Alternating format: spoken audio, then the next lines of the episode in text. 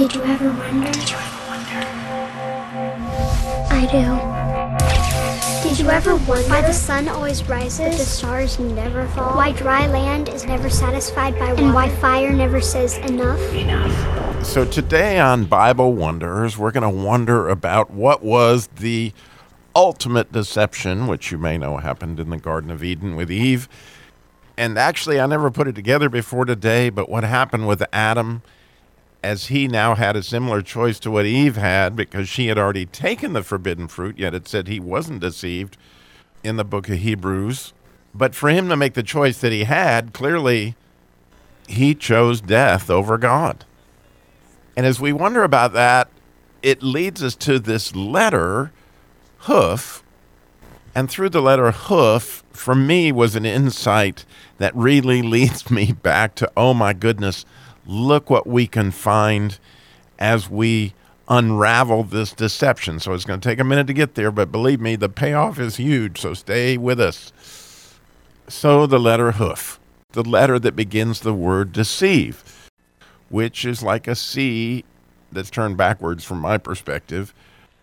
You see Jewish men wear their yarmulkes, and this is that kind of a crown.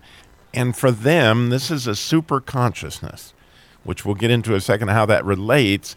But through that super consciousness, they actually are connected to God.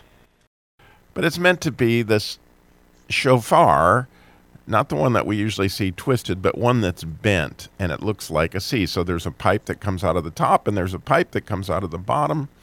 And in that, it makes the crown. And so when you say crown in Hebrew, it starts with that kuf for obvious reasons. But let's just talk about super consciousness for a minute. And the idea behind that is that when we hook into God, we can activate our super consciousness with this crown. A good example of this was last summer. I really wanted to play classical gas, something I'd enjoyed, enjoyed musically for years. And it was, from my perspective, one of the most difficult guitar pieces that you could learn as a classical guitarist.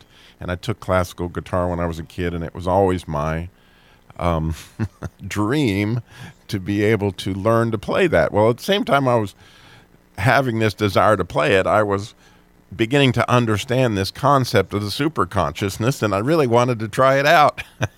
so, to picture this bent shofar, to get the idea of the super consciousness, there's a pipe that comes out of the top and a pipe that comes out of the bottom because it's hollow. And then the curve in the middle is what, you know, obviously makes it look like a C, or in this case, the kuf.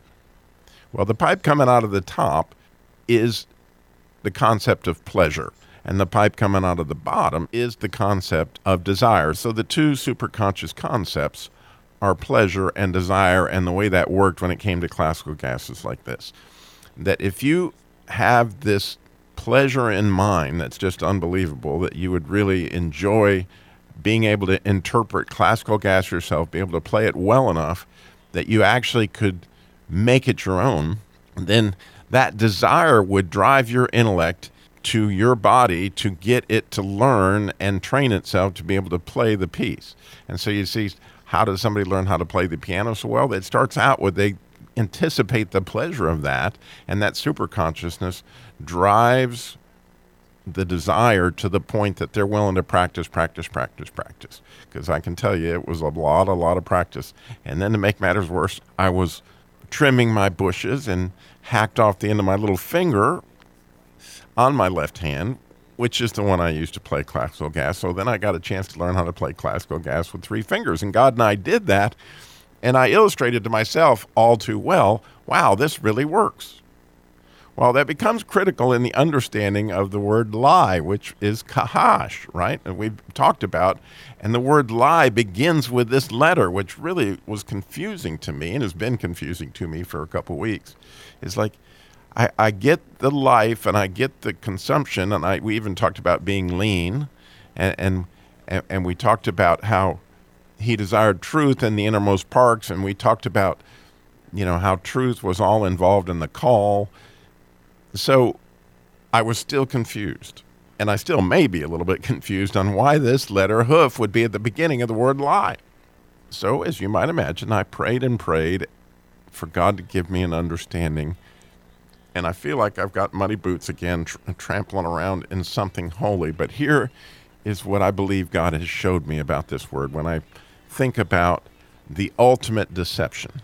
Okay, the ultimate deception, I'm sure you would agree with me, was the one where Satan got Eve to bite into this fruit of the knowledge of good and evil. And what was the deception? The deception was that God was holding out on you. And so, why would that be of consequence to Eve? And when I think about so many people fear like Social Security running out, or you know, this client I'm going to have is not going to be here with me forever. In other words, we feel like l- life is coming to an end, and we feel like God is holding out on us because this isn't going to last forever. Well, you can imagine Eve in the garden, and she has never heard the concept of death until God tells her, Well, if you eat this fruit, you're surely going to die. And so now all of a sudden, here comes this concept that life may have an end to it. And so Satan used that to say that Eve, God is holding out on you, that your life, these things aren't going to go along so great forever. There will be an end to this, and this is why you need this other knowledge.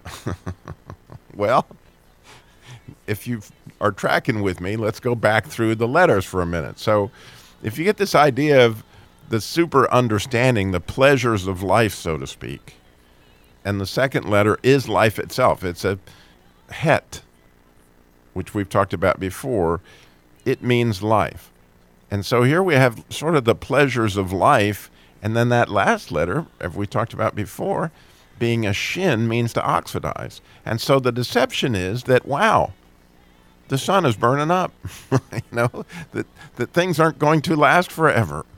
And it's the ultimate deception because as Jesus comes back, we're going to have life even more than we have it today. We're going to have pleasure even more than we have today.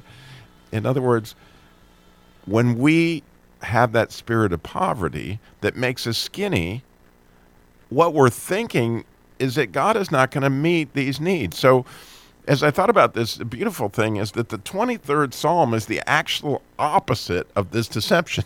like, the Lord is my shepherd, I shall not want. Right? He makes me lay down in green pastures. He leads me beside still waters. He restores my soul. Right? Because when you think about the super consciousness, what is that? All those pleasures. It is God, okay?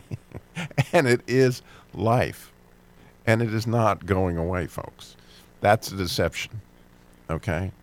Even though I walk through the valley of the shadow of death, right? It, I'm not fear any evil because he's with me. This rod and staff they comfort me right? And I, I left out the part where he, you know he guides me in paths of righteousness for his namesake well of course he does. He's got to keep me on the path towards life. Okay? He anoints me with oil. That's fatness by the way. Right? He prepares a table right? I'm getting fat.